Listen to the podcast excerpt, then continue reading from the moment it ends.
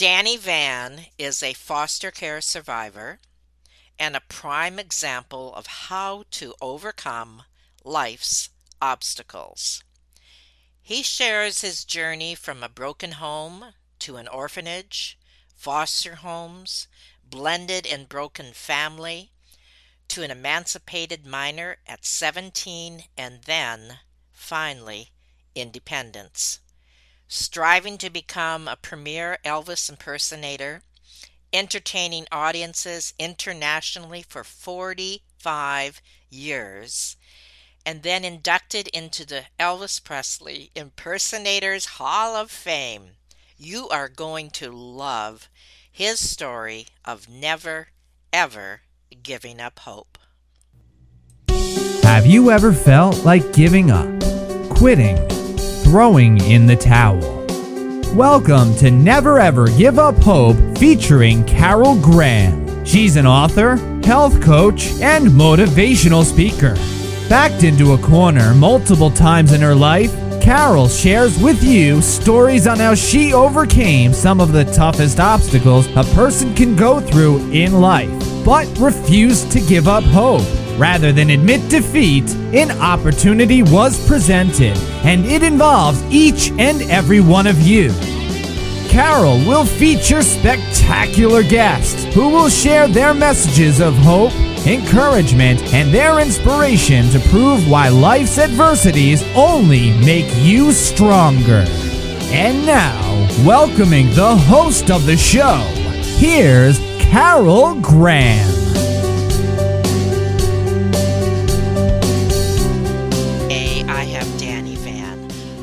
Am so excited to have Danny on my show. His story is, I'd like to say, one in a million. I'm sure you have not heard anything like this before. He is a survivor, and I appreciate his attitude and what he is going to share with us today, how he is going to motivate us. And I welcome you, Danny, to be on Never Ever Give Up Hope. Thank you, Carol. It's it's just an honor to be here, and, and I'm thrilled.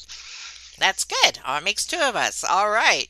Let's start at the beginning. So I want to hear, and I know my audience is very interested to hear about your struggles growing up. So, parents were um, married very young. Uh, my mother had me when she was 16. By the time she was 26, she had six kids. And uh, as the oldest, uh, I got the dubious honor of becoming the diaper changer, bottle washer, and mom's right hand man at the age of four. And from there, uh, I learned to take care of everybody else, um, make sure they were all happy and comfortable. And as we grew up, uh, it was my job to keep everybody in line. Um, my parents' marriage at first was pretty nice. Uh, we lived in Bay City, Michigan, and um, probably about the time I turned seven or eight years old, maybe I was nine, uh, they got divorced, and there was a lot of violence leading up to the divorce. Uh, Dad had a temper. He frequently broke things. Uh, Mom was Italian.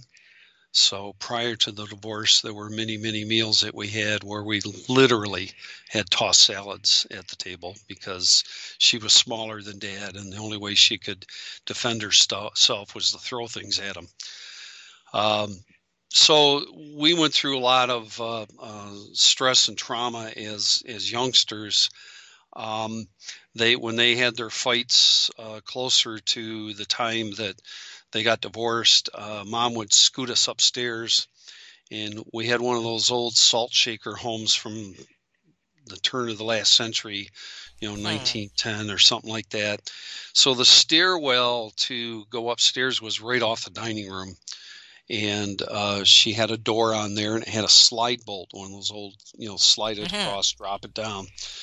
So she would lock us up there uh, when the fight got too intense uh, to keep us out of harm's way.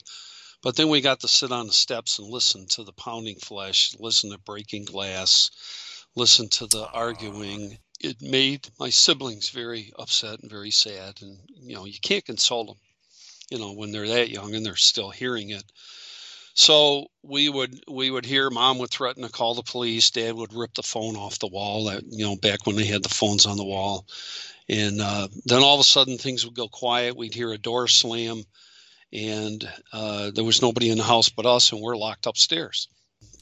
We went through that for for months and months and months until Dad finally packed up and left, and they got divorced. Uh, mom got the house. Mom got the kids. This was in the '60s. Um, she got alimony of some sort, I guess. I really wasn't old enough to understand all that back then.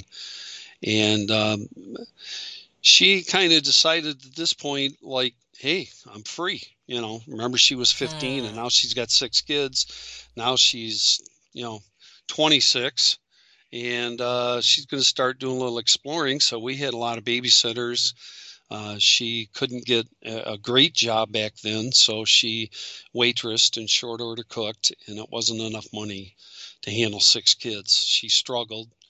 Um, probably about a year or so later, she got remarried uh, to another sailor. Dad was from the Navy. He lasted about a year, year and a half, and couldn't handle six kids. And one night, uh, he we went someplace and came home, and he was gone. That was the last I heard of him. So from there, mom got pretty depressed. Things went downhill. Uh-huh. She farmed farmed us out to different relatives. Uh, today they call that kinship care. And so we were split up at that time. It went out to different families, but it was relatives. So we saw each other uh-huh. during holidays and stuff. Well, again, that didn't last very long. Mom finally brought us all back home. The house was just terribly in disarray and disrepair.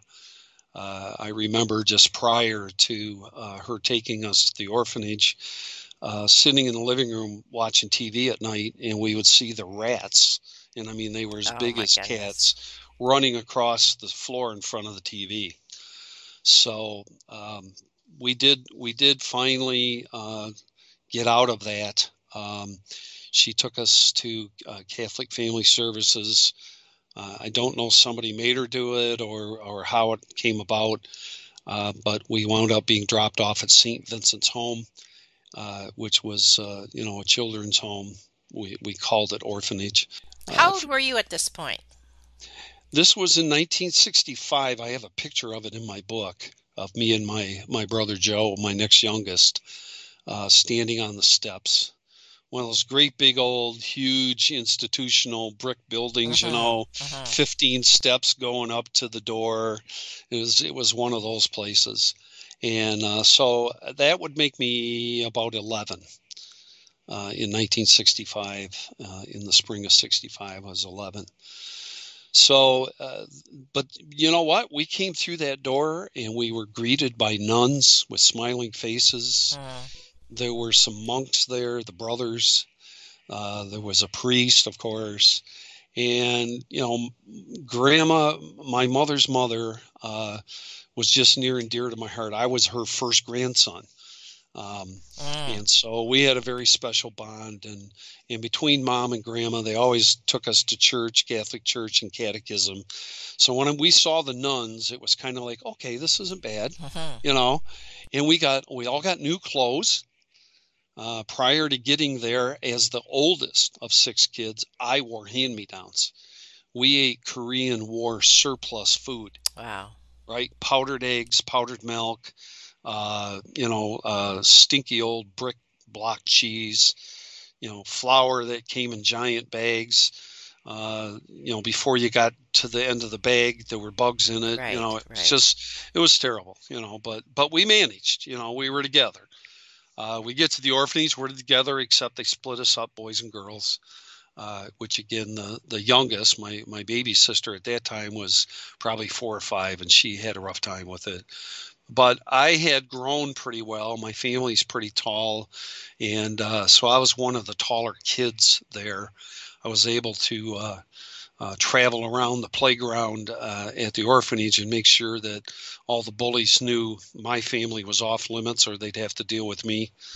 and uh, so I took care of that. And of course, I also befriended the nuns because I'm already a miniature adult at this point. I've been in charge, you know, for quite some Right. time. And uh, uh, the other thing that I, I guess I skimmed over and you didn't was the fact that mom was a huge Elvis fan. And one of the great things that we used to do before the divorce was I always volunteered to go get groceries with her because uh, back then they had the plastic vinyl albums that came out and Elvis was doing his movies. And every week it seemed, or every two weeks, there was a new Elvis album that was out. And man, I, it didn't take me any time at all to talk her into getting the newest one, you know. Do you remember And, how uh, much they cost back then? Oh my goodness. I, I don't think they were a dollar or a dollar and a quarter or something. It wasn't much. Right. You could get 45s for 10 or 15 cents. You know, we we shared this love of of Elvis and music and it was the happy time, you know. Mhm. No matter what was Mhm. going on, you could throw Elvis on and everybody's happy, you know. Uh, but anyway, uh, we're we're in the orphanage, and uh, we were there for about a year. was a fabulous place. A lot of loving people. Uh, the Knights of Oh, Columbus would come. There were volunteers that would come. They brought us treats. You know, we got three square meals. Uh, it was just awesome, and uh, they had a summer villa that was on the other side of the county and uh, they had horses and a swimming pool outside and you know soccer or not soccer but baseball field uh, you know there was just tons of things to do for kids and it was it was just an adventure and it was very very pleasant most most of it um, until uh, they brought us in and announced that it was time for us to go to foster homes Really? now the six of us got split up, uh, mostly two by two. Uh, I went off in a home at, uh, on my own at first because I was the teenager, and um, the rest of them were paired up. My one brother got sick at the home he went to, so they sent him uh, foster home. So they sent him back to the orphanage, uh, and he got healed and everything. And then uh, my foster parents agreed to take him in so we could be Mhm. together. Uh, so we were together there. We were in those foster homes maybe another year and a half or so. Um, and while we were there, uh, once mom had put us in a safe place, uh, she almost disappeared. I mean, we rarely saw her. She didn't come to visitations. Well, she's now she's 30 years old in her prime and she just got rid of six kids, right? So what are you going to do? It's time to partay, you know? And we were all pretty uh, disappointed, obviously, when she didn't show. Then we got wind that she moved out of town, had a new boyfriend.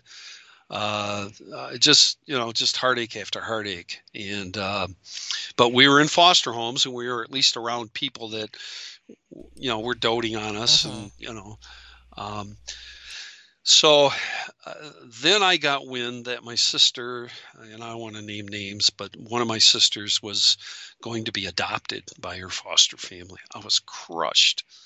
What's going to happen?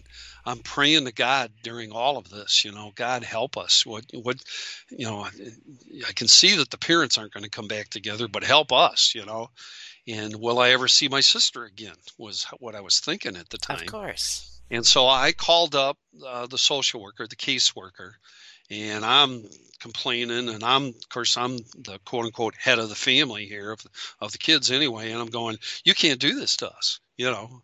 Well, you know, you don't know what you're talking about, son, you know. And I said, isn't there anything we can do? What can I do, you know? And um, and she said, well, hang in there. We'll we'll reach out to your dad and we'll let him know how upset you are. Blah blah blah. Right. So in the meantime, because we weren't able to see the parents very often, I'm trying to solve a problem here. I'm not giving up. My brothers and sisters and I are going to see each other, mom and dad or no mom and dad. Right. Right. And I guess I guess there must be an unwritten rule someplace that foster parents don't gather with the kids, you know, because they didn't. So I got a job as an ice cream pushcart salesman, pushing, going the streets, ringing those Goofy Bells. Mhm. And I saved all my money one summer and I bought bikes for all my brothers and sisters Oh because my we're all goodness. we're all in the same city, but we just you know we're not within walking distance, you know, because we're we're young, especially the younger ones. So I saved my money and I bought used bikes, and we were able to to come and see each other. So here's your first never give up. Don't take no for an answer. I don't care if you're. I was 15 at the time, you know That's right. And and you can make things happen. I was fortunate to have foster parents that let me do that, right? And I was fortunate that the ice cream company let a 15 year old take their cart and their ice cream and their money, you know. Uh, but I guess I had that air about me that people understood I was more mature for my age than I should have been, and and uh, apparently was trustworthy. Uh, so that worked out. Now, uh, again, uh, going back to to uh, um, us being split up and the adoption, uh, praying to God, calling out, trying to get people to help, and the next thing I know, we get I get a call from the caseworker. My dad has repurchased the homestead, Oh my goodness. and it had been condemned, and he's been working on it for weeks or months, and his goal is to reunite the family. Uh, nobody still knows where mom is. She's out of town someplace. And so dad was able to get my my youngest brother and me out of our foster home first uh, because I had the the skills and the wherewithal to help him as a, as a Mhm. co co carpenter as it will as it were. And um, so we w- moved back in with dad. We helped fix up the rest of the house, and uh, ultimately he got all six of us back. And Oh my goodness. things were going great, right? And I thought, man, this is awesome, and we have dad to ourselves. And and uh, you know, one of our favorite times was to go shopping on Friday to get groceries when dad got paid. So he'd come home from work, and we'd scour the cupboards and, okay, we're missing this, and what about that? It was fun. It was an adventure again, right? Mhm. And so uh, we did that for I don't know how many weeks uh, or months. And then all of a sudden, the caseworker shows up. These kids are alone with a 16 year old, 15, 16 year old brother. And uh, uh, this won't do. You got to get a nanny. So dad shows up with this nanny that he met at the Wonder Bar. Because dad was an alcoholic, if you couldn't tell from all the other previous stories. And he shows up with this nanny, nice, very nice lady, you know, well organized, and she knew how to take handle kids. And uh, kitchen's off off uh, limits now, so that kind of bent my nose a little bit because I was chief cook and bottle washer, right? And so I got draw, and I understood, you know, there had to be some order. Um, but they wound up uh, uh, going out and drinking on Fridays together, still leaving us a little bit of time together Mhm. and they wound up getting married. And it wasn't too long after they got married that the fight started up again. Oh, it my was just like just like nothing really changed. And she would argue with him and he would get mad. They did stay together for 30 years and in the course of that Oh 30 my years, word.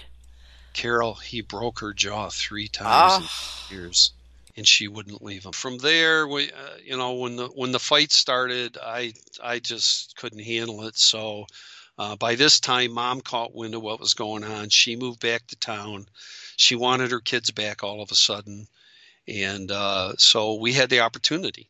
When when the fights broke out at the homestead, I said, "Fine." I went to the caseworker. It's this is an unhealthy place. I need to get out of here. Okay, your mom's in town. You can go stay with your mom, right? So I went and stayed with my mom. Guess what? Mom's still partying. Come home from school. There's people in the house I never met before. Mhm. There's all kinds of stuff going on at all hours. So that wasn't working. So then I bounced back to dad's, telling dad, if if you're going to keep fighting, I'm not coming back. If you can keep it under control, I'll be back. And of course, that kind of went over like not really well because who are you to tell me what to do? I'm your dad, you know. So, uh, but I had to go somewhere, you know.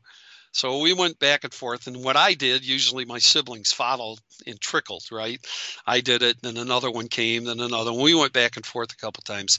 Finally, at 17 years old, I'm I'm I'm I'm at my wits end. Actually, at 16 years old, I'm at my wits end.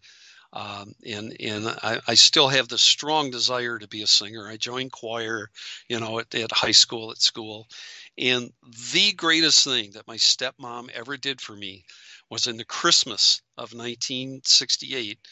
She talked my dad into buying me uh, my first guitar because of how Oh. I wanted a guitar so bad. I made one out of a cigar box, a broom handle, and a rubber band. Right? I'm gonna be like Elvis, right? And so they got me a guitar. Man, I was I was in it was in heaven. I ran down the street to my buddy's house. His dad was a um, one of those mariachi band guitar players, Right, right. and he agreed to teach me how to play guitar. My fingers like almost bled. I learned how to sing. The very first song I learned how to sing, "Love Me Tender," and uh, I'm going to be like Elvis. Before my voice changed, I'm going to be like Elvis. Sound sound like uh, Wayne Newton singing Elvis, but I'm going to be like Elvis. And uh, so I- I did do that, and so I started going to talent shows. I listened to the radio; they had talent shows around back then, and so my my dad, when he married the nanny, she had two girls living with her, two daughters. So now we went from six kids and two adults to eight kids and two adults. Even more chaos, right? So they went camping one weekend. I was working at Burger King uh, because you know all this time I knew I I had the ice cream job. I liked having money. I liked being able to pay for things and take care of myself if I needed to. So um, I was working at Burger King that weekend. I knew the talent show was going on, and they wanted to go camping, and I said, "No, I don't want to go." This time I'm, you know, 16 and a half. You know, I'm I'm not quite 17 yet, but I'm old enough, right, to stay home by myself. So they said you could stay home. Went to the talent show, and I met some people there uh, from Cadillac, Michigan, 100 miles from Bay City, where I was uh, living at the time. And um, I was singing like Elvis. They had a daughter that sang like Tammy Wynette, Oh, and she had a good voice. She was a good, good singer. And uh, after I did my songs, uh, the dad and the daughter were like, boom, all over me. Wow, you're good. And would you? I'm going to call my wife up in Cadillac. Would you sing Elvis to her? She loves Elvis. So I, of course, I sang for everybody and anybody. I just love to sing. And uh, so I did. And uh, we got done with that. And he says, uh, Well, what are you doing, you know, the rest of the weekend? And I said, Well, I don't know. My parents are camping. I'm just kind of hanging out. Well, why don't you come to Cadillac with us? My wife would love to meet you, you know, and my daughter's here, and you guys can maybe you can sing some songs together. And I went, Okay. so I got in the car with them and we went up to Cadillac. And of course, I told them my life story on the way, and they're just shaking their heads. A mother gave up six kids and this, and then the dad marries an alcoholic, and what is going on? You know, he says by the end of the weekend, he goes, Well, you can move in with us if you want. You don't have to stay in that mess. And I went, Okay. so they drove me back from Cadillac to the house, and the parents weren't back yet with with the with the rest of the tribe.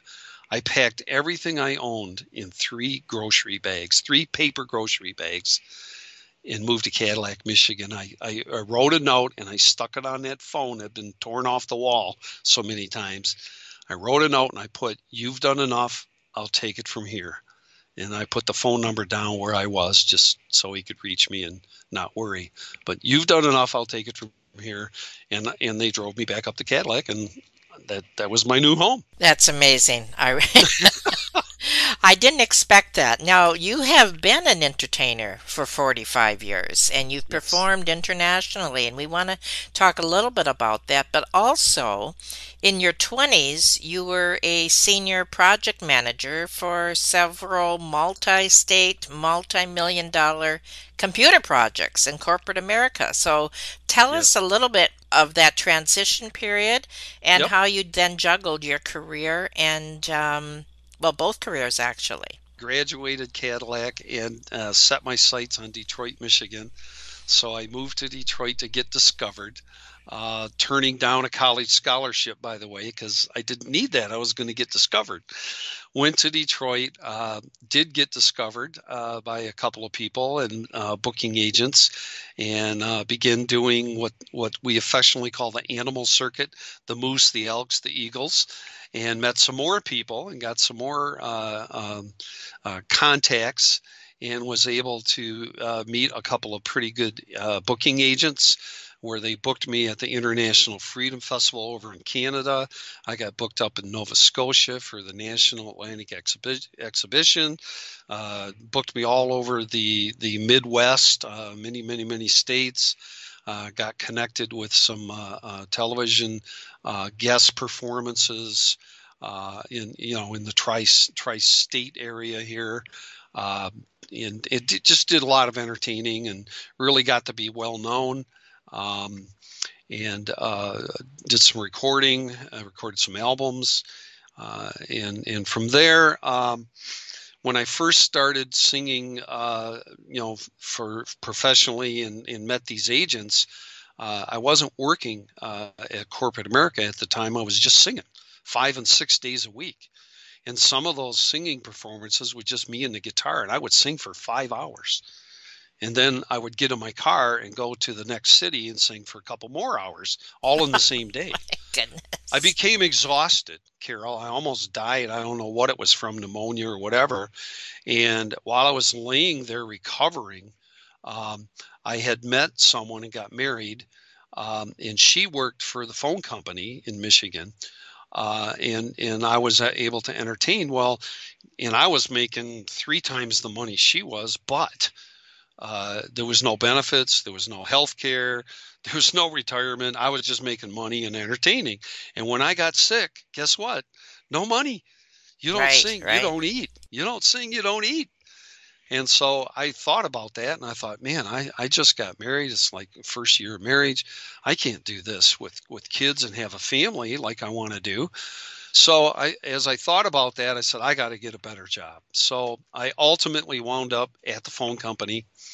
I got into uh, outside work it to begin with, you know, the man man job on the line lineman, and then from there uh, they saw my abilities, and I, I, was encouraged to become a supervisor and study, uh, you know, go to college. So I did finally agree to go to college, and they paid for it, which worked out pretty good.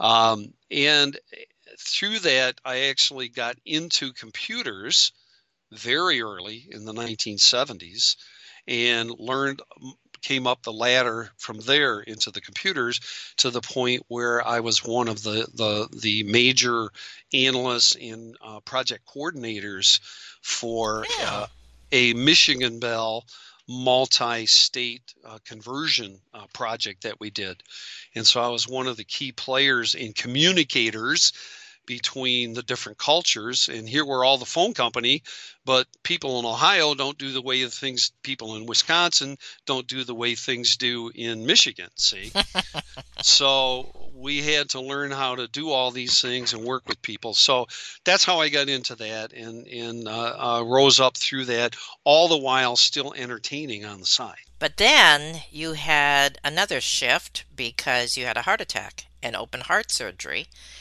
Yes. How did that affect your life?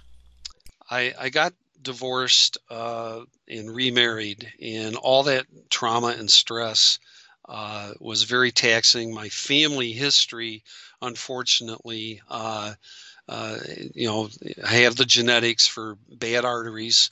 Uh, two of my dad's brothers died. Uh, one of them in his 40s, just walking down the street, boom, he fell over dead uh, from from a massive heart coronary. Um, and my dad also uh, later in life uh, went out in the backyard to move a ladder and never came back. So uh, this was very traumatizing. Uh, I, I, adjusted my diet. I, I was in pretty healthy shape. I mean, you got to imagine uh, doing all those things and entertaining. When I did Elvis, I did the whole thing. I had the jumpsuits, I did the dancing, I, you know, I did everything. And so I was I was physically in good shape, you know, uh, and and everything. But my arteries were a disaster, and I had high cholesterol from my 20s.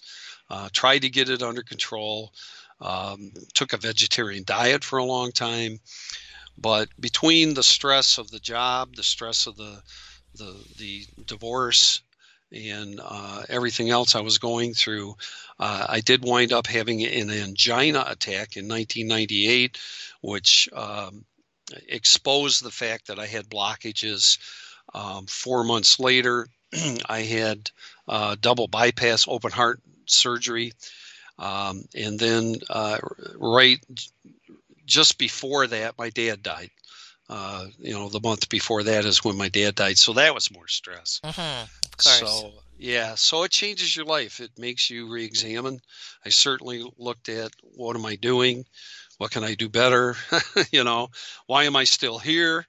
Uh, was was a big part of it, and what you know, what what should I do with the rest of my life? And part of that, uh, God opened up to me as I called out to Him, and He said, "I'm going to give you some new music, but it's not for you to get famous. It's not for you to get rich off." He said, "This is to help people." And so I wrote many songs. I heard them and wrote them down. I, I don't even take credit for writing the songs. I just wrote them down. Mm-hmm. And the keynote song is one called "I Hear an Angel Whispering." Mm. And and uh, it has consoled so many people. I sold it on my Elvis shows, and it outsold my other music. you know, really. Oh yes, people loved it, and it's it's online, so you can hear it, and it's in my book. Uh, the e version uh, has a link to it directly. Uh, the paperback has the information on the back. Uh, you know, the bibliography area has the the link to it, so you can get to it. So. And then you had another blow if I th- am reading this correctly, this came after when your wife left you and you lost your job? Yes. Yes. I, how did uh, you deal with that and turn that uh, around? Uh, very depressing. Very, it was very lonely, very depressing. The kids opted to stay with their mom.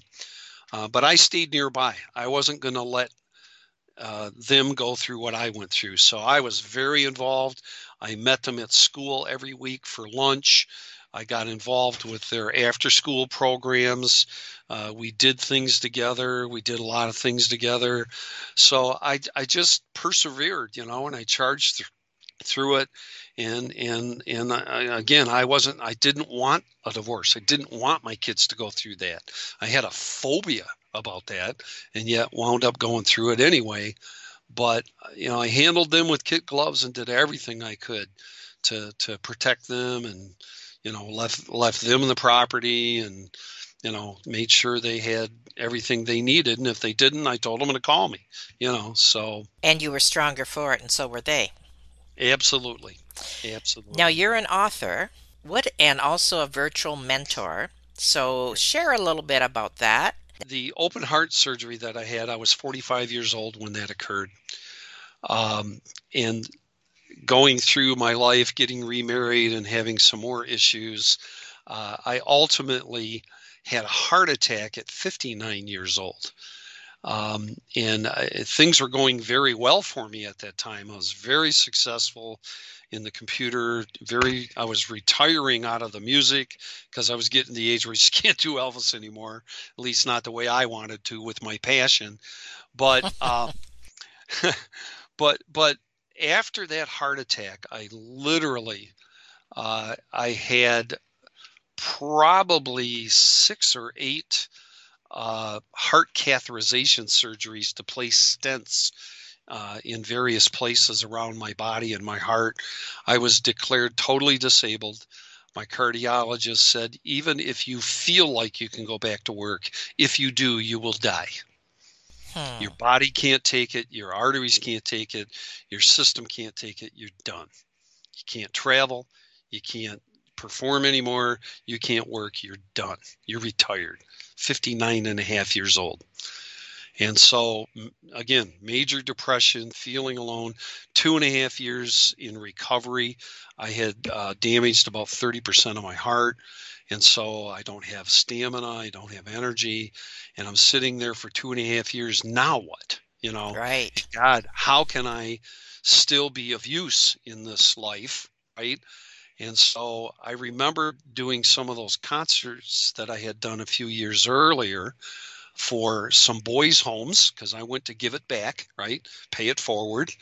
And uh, I performed at some boys' homes, and the director was so thrilled that somebody like me, who was where they were, and came back to try and help encourage. He said, Danny, you're so encouraging. These boys are encouraged because they could see Hmm. somebody like them could become like you.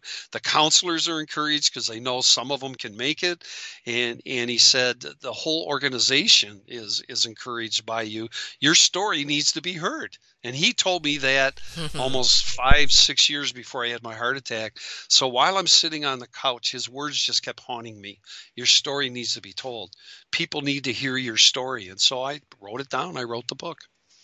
My journey in the shadow of the king. And how did you become a mentor? throughout uh, promoting that book over the last year and a half because it's been almost two years now uh, that i wrote that uh, i began to realize that not only did the story need to be heard and just writing it wasn't enough i needed to reach out and get to some of these organizations so i literally got back in touch with that director from bay city uh, lutheran boys home uh, his name's gordon gordy and I told him what I was doing. He encouraged me. He he proofread my book for me. He wrote the foreword, and so I got back in touch with that organization in that whole sector that he said they need to hear your story and it was just a natural fit. I need to get in touch with more of these kinds of people and share my story so that's what I've been doing. And as I've done that, one thing's led to another and to another, to these podcasts that you've invited me to. Thank you again. And I also discovered that there's homeless people out there that need these encouraging words.